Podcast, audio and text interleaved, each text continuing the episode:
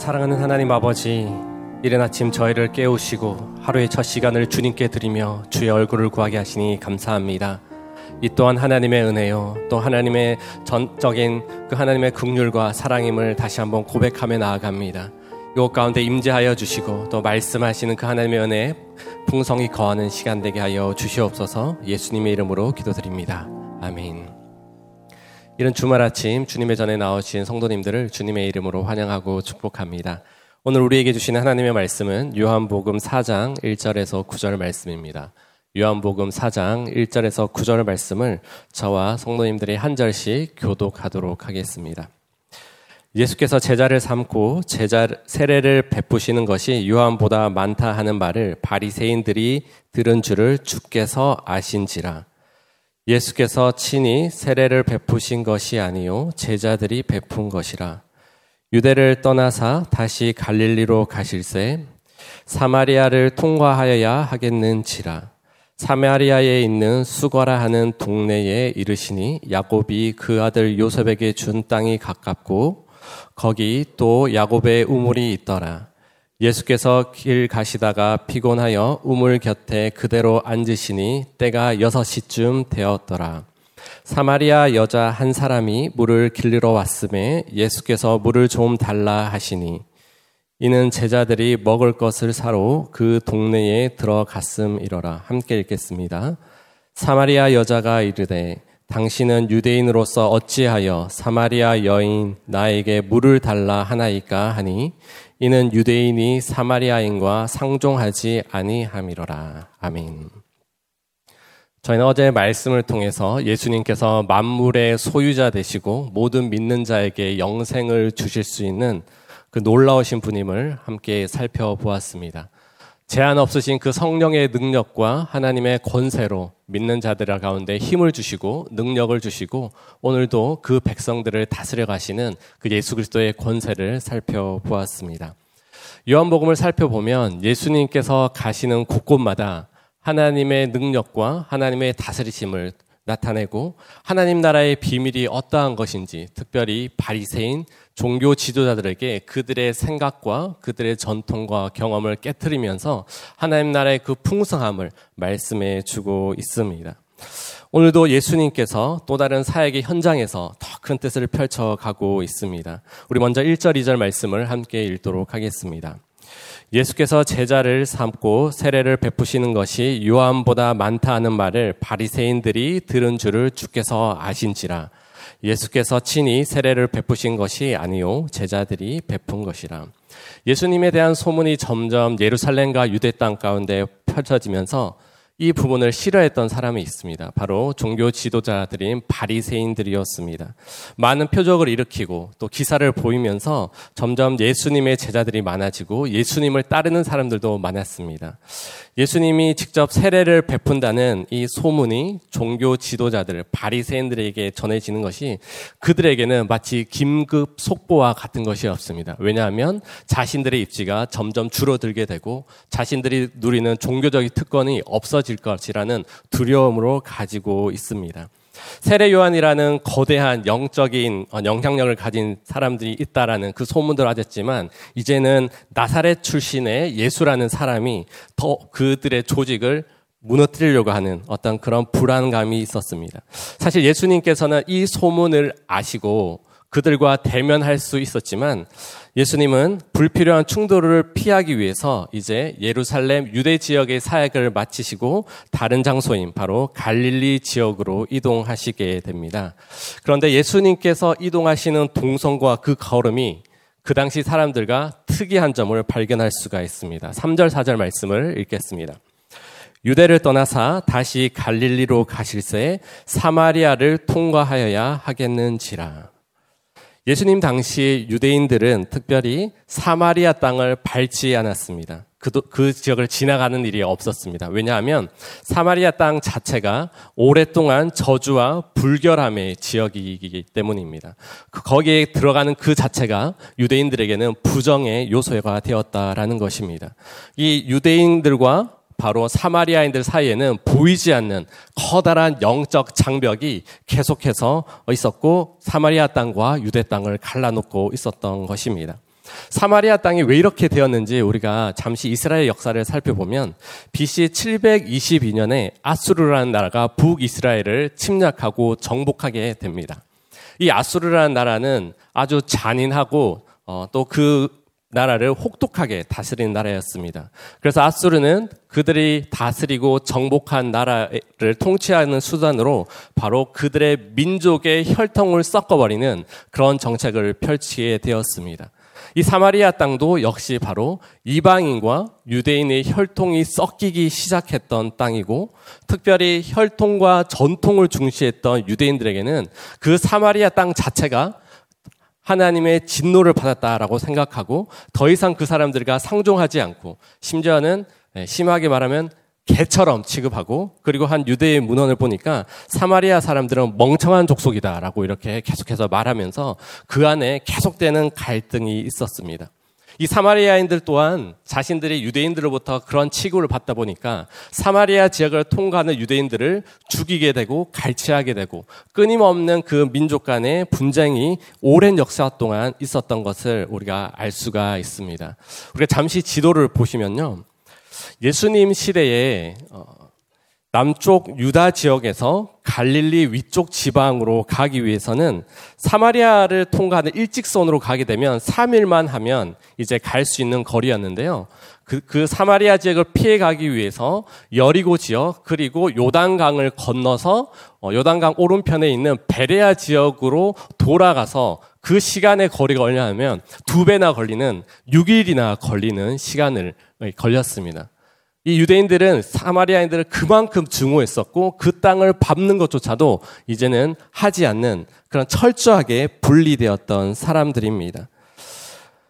부정과 저주의 땅에 이제 생명 대신 예수님께서 입장하시고, 그동안 칠백오십 년 동안 그들이 가지고 있던 선입관, 그들이 가지고 있던 종교적 가치관을 예수님께서 이제는 바꾸시겠다고, 그리고 예수님께서 특별한 의도와 목적을 가지고 이제 사마리아 땅으로 가게 되는 것입니다. 저주와 멸망의 땅에도 복음의 생명 대신 그 예수 그리스도, 그 땅에도 하나님 나라가 임해야 한다라는 그 하나님의 놀라운 그 진리의 말씀을 예수님께서 직접 들어가시게 되고, 그 땅은 약속의 땅이었습니다. 구약시대 약속의 땅이었는데 영원한 약속이요 생명 대신 예수님께서 직접 그 땅을 방문하시게 됩니다. 그들이 쌓은 높은 영적인 담, 그들 안에 있는 저주와 역사와 전통에 의해서 갈라져 있는 그 사마리아와 유대 땅 가운데 하나 예수님께서 이제 놀라운 일을 펼쳐가기 시작합니다. 유대인들의 입장에서는 예루살렘과 유대 지역만이 하나님의 특별한 땅이고 하나님의 약속의 땅이고 하나님의 구원이 이루어져야 할 땅이라고 생각하고 있었던 것이죠. 사랑하는 성도 여러분, 유대인들이 영적 무지로 인해서 자신들이 만들어 놓은 영적인 경계선에 자신도 빠져들고 있다라는 것입니다. 주님께서 직접 찾아가셔서 영적인 암흑지대에 하나님의 놀라운 빛을 비춰가시는 예수님의 모습을 보게 됩니다. 사랑하는 성도 여러분, 우리도 신앙생활을 하고 우리 일상의 삶을 살면서 혹여나 우리 스스로가 만들어 놓은 영적인 암흑지대는 없으십니까? 당연히 교회에 나오고 신앙생활을 하는 데는 우리 주님이 찾아오셔서 나에게 은혜를 베풀어 주시고 나에게 말씀하시고 나를 변화시켜 주실 것이라는 요청은 하지만, 혹여나 우리의 삶 가운데 어떻게 보면 우리의 자녀들의 교육이나 나의 사업이나 어떤 삶의 특정한 영역에 나 자신만의 비밀의 방, 어둠의 방을 만들어 놓고 예수님 거기까지는 안 오셔도 됩니다라고 생각하는 그런 요소들은 없으십니까? 사랑하는 성도 여러분, 예수님의 통치가 없는 곳은 바로 암흑과 같은 사마리아 땅입니다. 오늘 아침 예수님께서 그 땅 가운데 가셔서 어떻게 보면 우리가 만들어 놓은 비밀의 방에, 어둠의 방에 찾아오셔서 그 영역을 밝히시겠다고 말씀하시는 시간이 되기를 주님의 이름으로 축복합니다.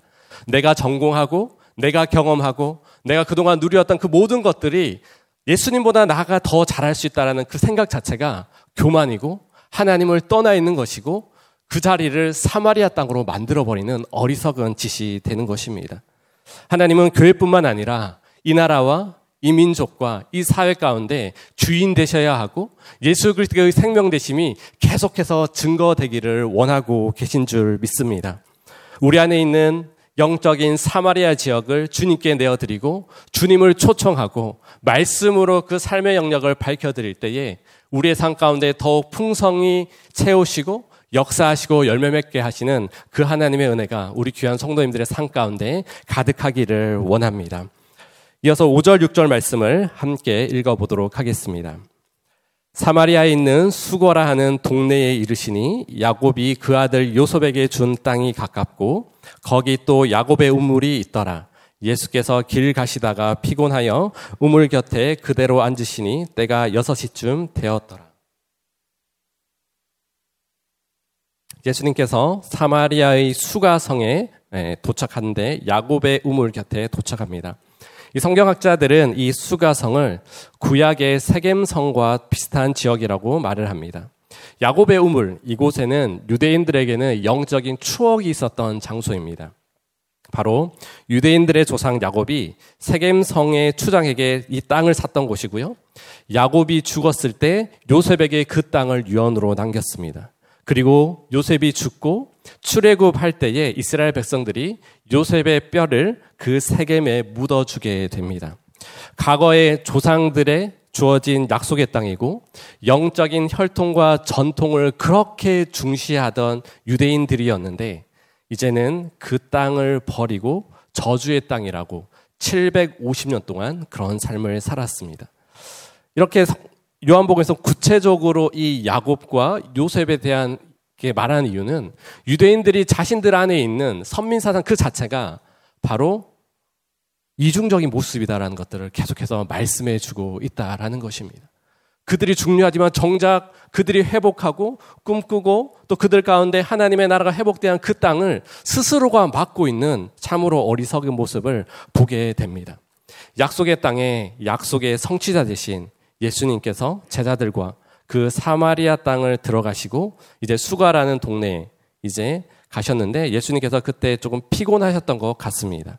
예수님께서 피곤하셔서 좀 쉬고 있는데 그 목마른 상황 가운데 있는데 아무도 찾지 않은 상황에서 홀로 한 여인이 물을 기르러 오는 것을 보게 됩니다. 칠 절 말씀을 읽도록 하겠습니다.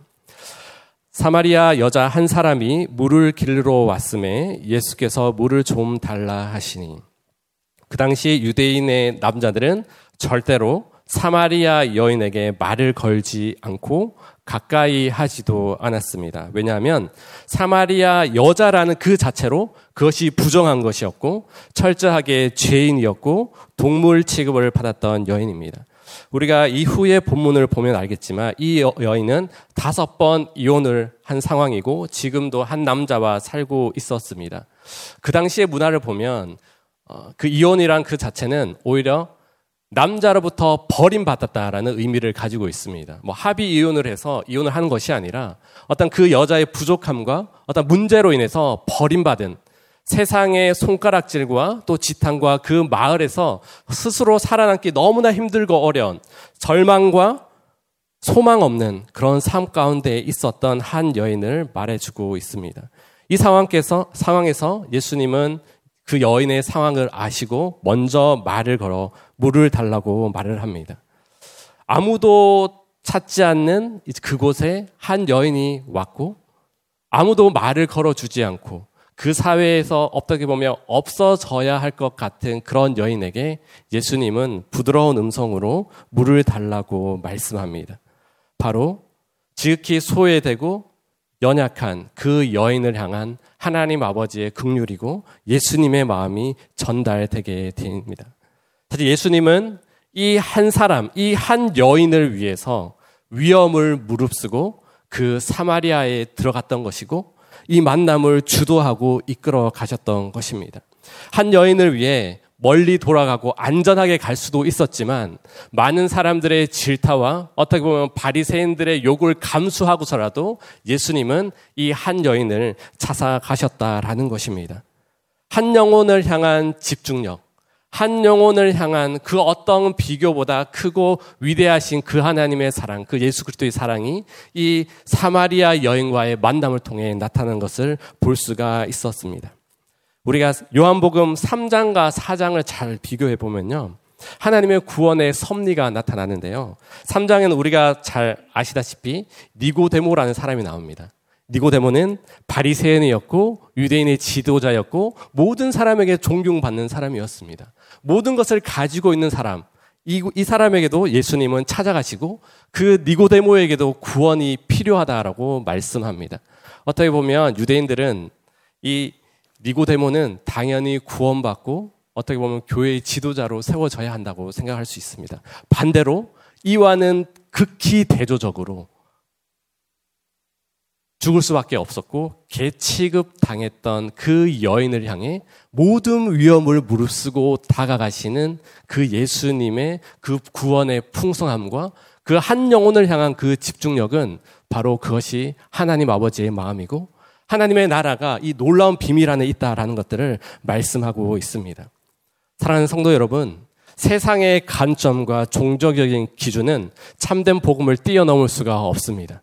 하나님의 크신 계획과 그 사랑을 우리 스스로가 제한할 수가 없다라는 것입니다.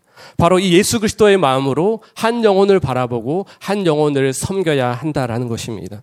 우리가 봤을 때 어, 저 사람도 교회에 다녀? 어, 저 사람은 우리 교회 좀 안 왔으면 좋겠는데? 이 사람은 또 하나님의 자녀가 되어야 하나라는 생각이 들 수도 있습니다. 제가 처음 어, 대학교 삼 학년 때 교육전도사 사역을 시작했습니다. 저는 대구라는 곳에서 어, 지역에서 좀 어, 지역적으로 조금 이렇게 경제적으로 힘든 그런 지역에서 사역을 했는데요. 주일날 아침에 교회에 출근을 하니까 장로님께서 저를 부르시더라고요. 그때가 전도축제 날이었는데 어떤 나이가 많으신 한 어르신께서 눈물과 콧물을 다 흘리고 술냄새가 풀풀 나는 그 가운데 네, 일 부, 이 부 예배 사이에 여기, 여기 꼿꼿이 있는 곳에 앉아 있는 거예요. 그래서 이준희 전도사 와서 이 사람 좀 어떻게 좀 해보라고 한 성도님이 저를 말하는 거예요. 그래서 저 되게 난감하더라고요. 그런데 지금 생각해보면 그래도 힘들고 어렵고 술 냄새가 풀풀 나는 사람들 쫓아내기 너무 힘들더라고요. 그래서 끝까지 교회 제일 뒤에서 거리를 두고 이 사람이 사고를 치지 않나, 소동을 부리지 않나 라고 하면서 긴장하면서 예배 드렸던 때가 기억이 납니다. 우리가 보기에는 아, 술 마셨으니까 교회면 안 돼, 잘 못 사니까, 외부 우리가 겉으로 보기에는 너무나 허름하고 추하고 우리 교회랑 어울리지 않아, 우리 교회에 뭔가가 불편함을 줄 것 같다라는 그런 사람 또한 하나님의 눈에는 구원받아야 할 사람이고 하나님의 자녀로 세워져야 할 그 사람임을 다시 한번 깨닫고 또 회개하는 그런 시간들을 가졌습니다. 사랑하는 성도 여러분, 우리가 예수 그리스도를 믿는다라는 것은, 그리고 은혜를 입는다라는 것은 사회적 기준과 외모로 평가되는 것이 아니라 오직 하나님의 긍휼이 임하는 그 사람에게, 하나님의 선택이 있는 그 사람에게 하나님은 놀라운 은혜를 베푸시고 하늘의 능력으로 함께할 줄 믿습니다. 하나님의 눈은 세상의 스펙과 심지어는 죄의 경중이 아니라 하나님의 무한한 사랑으로 한 영혼을 향해 계속해서 그 사랑과 그 은혜가 집중되고 한 영혼이 주님께로 돌아오기를 원하는 그 하나님의 마음을 오늘 아침에 함께 품기를 원합니다. 우리 구 절 말씀을 보도록 하겠습니다. 사마리아 여자가 이르되 당신은 유대인으로서 어찌하여 사마리아 여인인 나에게 물을 달라 하나이까 하니 이는 유대인이 사마리아인과 상종하지 아니함이로라. 여기 보시면 어찌하여라는 표현을 통해서 있어서는 안 될 일이 지금 벌어지고 있음을 우리는 알 수가 있습니다. 예수님도 알고 사마리아 여인도 압니다. 이 당황스러운 상황을. 그러나 계속해서 이, 영, 이 본문을 통해서 발견할 수 있는 것은 바로 그 한 영혼을 향한 집중력과 하나님의 열심이, 그 구원을 향한 열심이 나타난다라는 것입니다. 이 만남을 예수님께서 직접 주도하셨고 준비하셨고 어떻게 보면 제자들까지도 그 시간에는 그곳에 없고 마을에 음식을 사러 가는 상황이었습니다. 일대일로 만나는 그 상황 속에서 하나님은 특별히 그 여인을 향한 특별한 마음과 만남을 준비하셨다라는 것입니다. 주님이 먼저 말을 걸어오시고 이제 구원으로의 초대와 하나님께서 놀라운 그 비밀과 그 하나님 나라의 비밀을 이제 그 여인에게 설명해 주고 있는 것입니다. 사랑하는 성도 여러분, 어떻게 보면 어찌하여야라는 이 말이 우리 입에서 나와야 하는 줄 믿습니다. 어찌하여 우리 가운데 찾아오셔서 우리가 죽을 수밖에 없었고 세상에 방황하면서 세상의 가치와 기준을 따랐던 우리 한 사람 한 사람을 위해서 주님께서 먼저 찾아오시고 우리의 삶을 회복시키시고 우리의 삶 가운데 꿈과 희망과 소망을 주시고 이 코로나의 어려운 상황 속에서도 이 땅을 바라보고 사는 것이 아니라 하나님을 바라보고 기도하고 또 우리가 주님의 말씀 가운데 나아갈 수 있는 그 모든 것들이 우리 가운데 주어진 은혜임을 우리는 기억해야 합니다.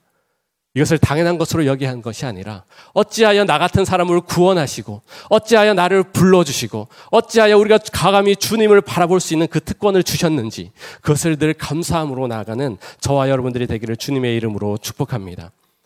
우리를 불러주셨고 이제는 우리가 그 하나님의 집중, 예수 그리스도의 그 집중력과 한 영혼을 향한 그 하나님의 열심이 우리를 통해 세워져 가기를 원하시는 줄 믿습니다. 특별히 저희 새로운 교회 안에 주님의 마음을 가지고 또 열방을 품고 세상 속에 복음을 전하는 일을 계속해서 하고 있습니다. 어떻게 보면 마치 사마리아 여인을 대하는 유대인들과 같이 세상도 알아주지 않고 심지어는 교회도 인정해주지 않는 어떤 사회적으로 소외되고 낙담한 영혼들이 있습니다. 저희가 동역하고 있는 감옥에 갇힌 자들을 위한 사역 세진회가 있고요. 미혼모와 미혼부들을 세우고 또 그들을 회복시키시는 사역에 함께 동참하고 있습니다. 그 영역들이 계속해서 넓어지고 있습니다. 세상은 그들을 비난하고 조롱하고 정죄하고 어떻게 보면 어떠한 교회는 그들이 교회에 안 왔으면 좋겠다라고 말할 수도 있습니다. 하지만 중요한 것은 하나님 아버지의 마음은 고아와 가부들을 계속해서 향해 있고 하나님의 뜻은 그 새로운 교회 또 우리 교회를 통해서 더욱더 하나님 아버지의 풍성한 사랑과 영혼을 긍휼히 여기는 그 마음이 계속해서 흘러가기를 원하는 줄 믿습니다. 왜냐면요, 예수님께서 그렇게 하셨기 때문입니다. 예수님께서 한 영혼을 향해서 그렇게 외치고 다가가 부드러운 음성으로 너에게 생명을 주겠다라고 말씀하시기 때문입니다. 그 은혜의 현장에, 그 복음의 통로에, 그 축복의 통로에 우리 새로운 교회가 더욱더 크게 쓰임받고 그를 위해 기도하고 우리 귀한 성도님의 삶과 그 가정이 그 은혜의 현장에 함께 동참하여서 주의 뜻을 이루고 한 영혼을 주님께 올려드리는 귀한 사역의 현장에 함께 동참하기를 주님의 이름으로 축복합니다. 말씀을 마무리하겠습니다. 은혜는 실패한 사람에게 소낙비처럼 쏟아지는 하나님의 선하심이라는 문구가 있습니다. 온갖 위험과 또 비난의 그 무릅쓰고 무명의 한 여인을 향해 찾아가는 그 예수님의 발걸음을 오늘 한번 묵상해 보기를 원합니다. 어떻게 보면 여인과 같은 우리 가운데에 찾아오셔서 구원을 주시고 생명을 주시고 하나님을 바라볼 수 있는 귀한 특권, 세상의 그 어느 것과 비교할 수 없는 그 복음의 능력을 우리는 경험하였습니다. 이제 우리가 하나님 아버지의 마음으로 예수님의 눈으로 한 영혼 한 영혼을 종기히 여기고 하나님께 가까이 나아올 수 있도록 우리가 축복의 통로가 되고 또 하나님의 은혜의 전달자가 되기를 주님의 이름으로 축복합니다. 함께 기도하겠습니다. 신실하신 하나님 아버지, 오늘도 하나님의 눈과 하나님의 마음은 여전히 죽어가는 영혼들을 향해 있는 줄 믿습니다. 저주와 죄악의 땅에 홀로 쓰러져 있는 소망 없는 여인을 부르시고 회복시키고자 하는 그 하나님의 뜻을 이 말씀을 통해 살펴보았습니다. 하나님, 그 여인이 저였고 우리가 하나님 앞에 나아갈 수 없지만 그걸 하나님께서 먼저 찾아오시고 불러주시고 세워주시니 참으로 감사합니다. 이 아침 하나님 아버지의 마음을 우리가 깨달아서 한 영혼을 향한 그 하나님의 마음을 알고 우리가 그 복음의 전달자로서 그 은혜의 통로로 쓰임받고 다시 한번 결단하며 주의 영광을 나타내는 우리 모든 성도님들 될 수 있도록 주님 함께하여 주시옵소서. 이 모든 말씀 예수님의 이름으로 기도드립니다.